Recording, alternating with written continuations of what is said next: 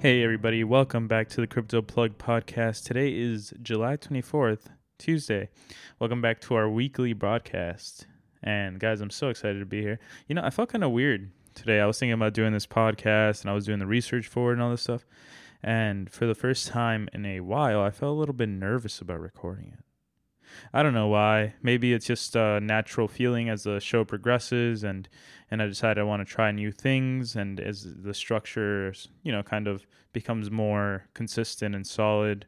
But you know, I, am just excited for the show to go through its different changes and and just uh, you know change over time because now this show really is like it's my my thing now. You know, it's it's not just a project to see if it's going to work. I'm going to keep doing this.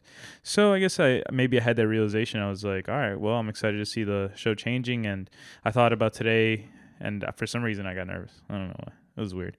But guys, real quick, um, thanks for being here, guys, and we're just gonna get right into it. We're gonna talk about the market prices you know, of the coins that we love oh so much. So Bitcoin is actually sitting at about 8250 it broke above the $8,000 uh, mark and it's up about 7% on the day. Ethereum or Ether is sitting at 475, about up about 5%, going down a little bit. EOS is sitting at 846, about 6% up. Litecoin 8841, about closer to 7%. Um, this is really good news. I'm not saying that the bulls bulls are here, that the bulls are back, but it's nice to see the market recover in such an emphatic way. That's pretty cool. So going down a little bit more, going to choose a random here. Golem. Golem's up 2%. It's trading at about 30 cents. It's pretty cool, guys. But anyway, moving right into it, we're going to talk about Honeyminer.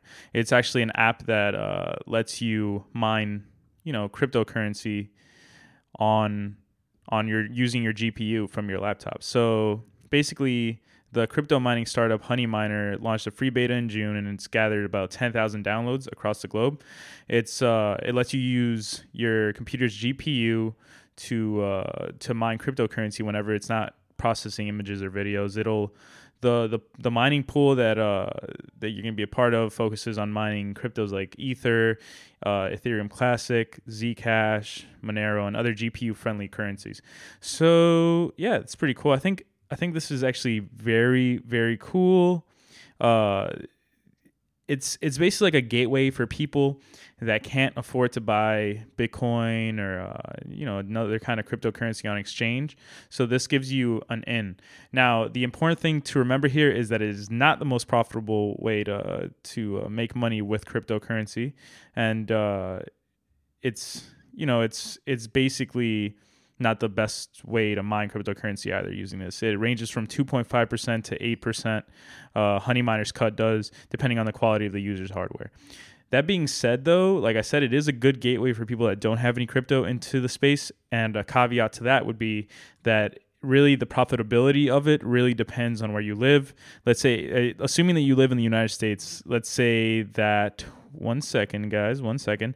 The residential electric rates in 2018 uh, I'm looking at the chart right now. Let's so let's say you live in Hawaii, right? And you mine it, you are not going to be making any money. Matter of fact, you're probably going to be paying it.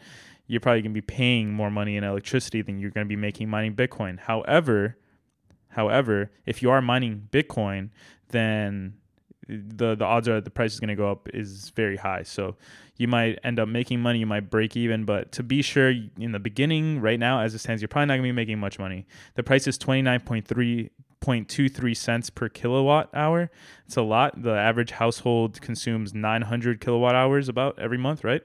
So at that price, you would be paying a ridiculous bill of 300 plus dollars if if okay that's it's just ridiculous for average use not to mention the stress you're going to put on your electric bill when you're actually mining cryptocurrency if you do it consistently.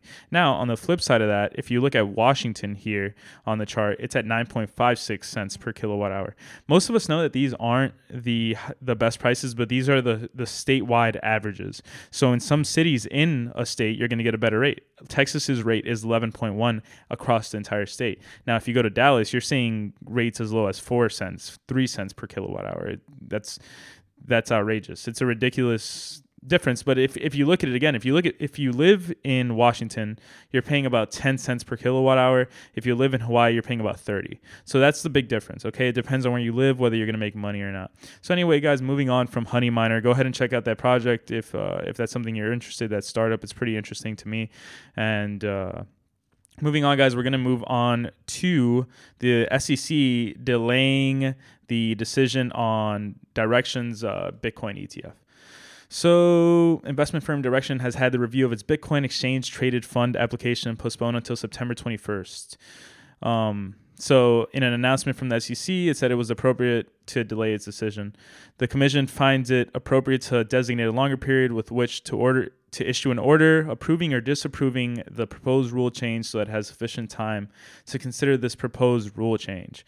So, I guess okay. So, once you know, once once Bitcoin is being traded in ETFs uh, consistently and prolifically, like the way uh, the stock market works, once it's it reaches a level even at a fraction of that, we're going to see a lot of more money money pouring in. That being said, um, the SEC is in a unique position right now where they have to come to a consensus on legality uh, and also, they have to come to a consensus on what cryptocurrencies are because if you notice, one day they'll be like their securities, one day they say they won't, then they'll offer different def- definitions and stuff like that. So, once that is solidified, I'm sure it's going to be a lot easier for these ETFs to become pos- possible. Um, right now, however, we're in a very ambiguous place as to uh, the definition that Bitcoin falls under or any mo- the majority of cryptocurrencies, whether they're securities or commodities and stuff like that.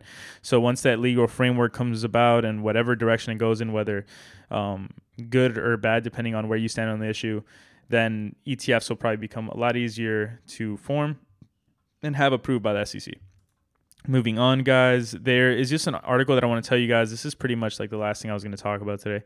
There's an article i want you guys to read or check out. It's on cointelegraph. It's entitled how cryptocurrency prices work explained. So they ask five fundamental questions. It's how do cryptocurrency prices compare to fiat currencies? That's pretty like eye-opening as far as like if you're if you're new to the space about how they're different.